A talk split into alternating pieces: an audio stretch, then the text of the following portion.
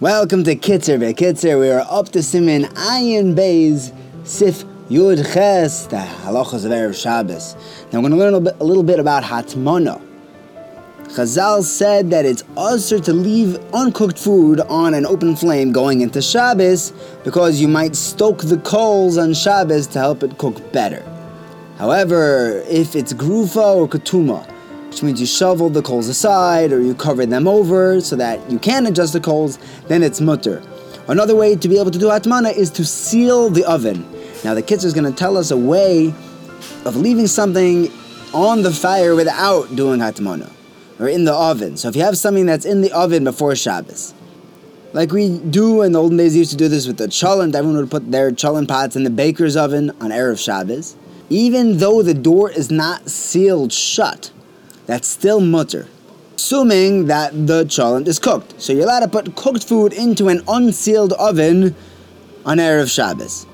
However, it's also to open up this oven on Shabbos because someone else's cholent pot in there might not be cooked. And then when you close the oven door, that's going to be helping that cholent finish cooking. Next halacha. When are we allowed to leave food in an oven without hatmona, without it being sealed? That's only when we're talking about meat. The Kitzur adds another kula.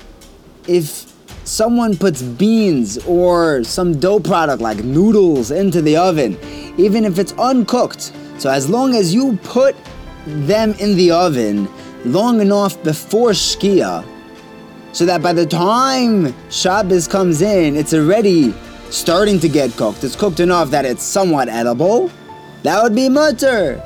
However, if you want to put these easily cooked, you want to put your noodles into the oven right before sunset, and they're not going to get cooked by the time Shabbos comes around, so then you'll have to seal up the oven.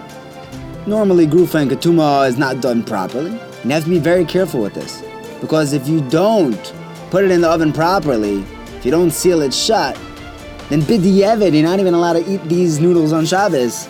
You have to wait after Shabbos, b'chdeishia, so however long it would have taken to cook it on Shabbos.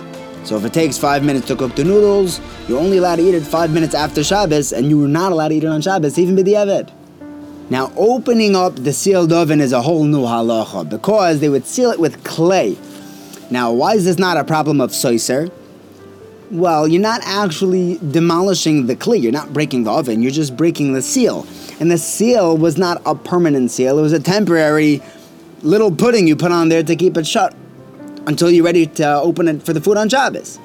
So when you're opening on Shabbos, zak te kitzer, try to get a goy to open the door for you. If you can't get a hold of one, then ask a katan too. And if not, then you could do it yourself, bigroma. Although be etzem, this doesn't even fall under the category of the isur derabanan.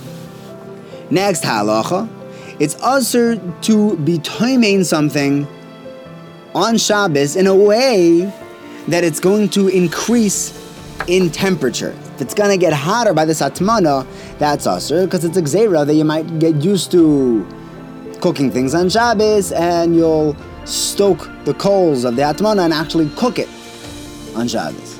So let's say someone has a, a kettle of coffee that he was that he put into the sand on Erev Shabbos to keep it warm.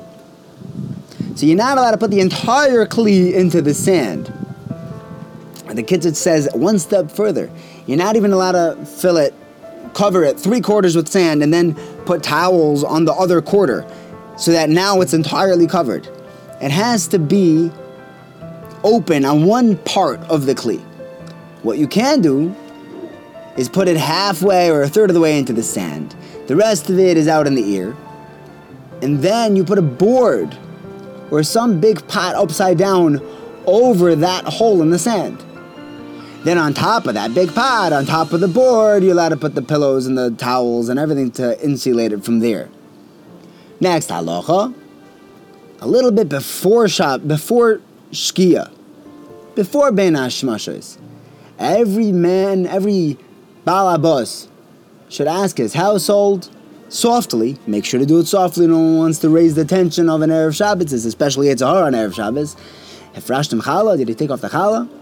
And you instruct to, that it's time to light the candles. The Mishnah Berurah says that nowadays we're not really noyeg to ask this question.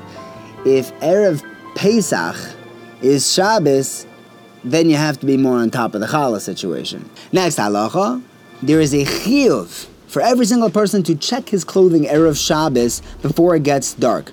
Maybe there's a needle for a tailor stuck in his clothing, or something else hidden in his pockets, and you might think, oh, don't worry, I have an Erev in my neighborhood, I don't have to worry about carrying. You do, because what if you're carrying mokso?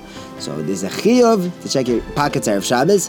There's a ma'aseh that someone came to the Brisker Rav and he said, I just found something in my pocket. It turns out I've been carrying it for the last who knows how long, years. I've been doing Haitzah for so long. The Brisker Rav said, there's no problem of Haitzah, you were total oines, you had no idea it was there.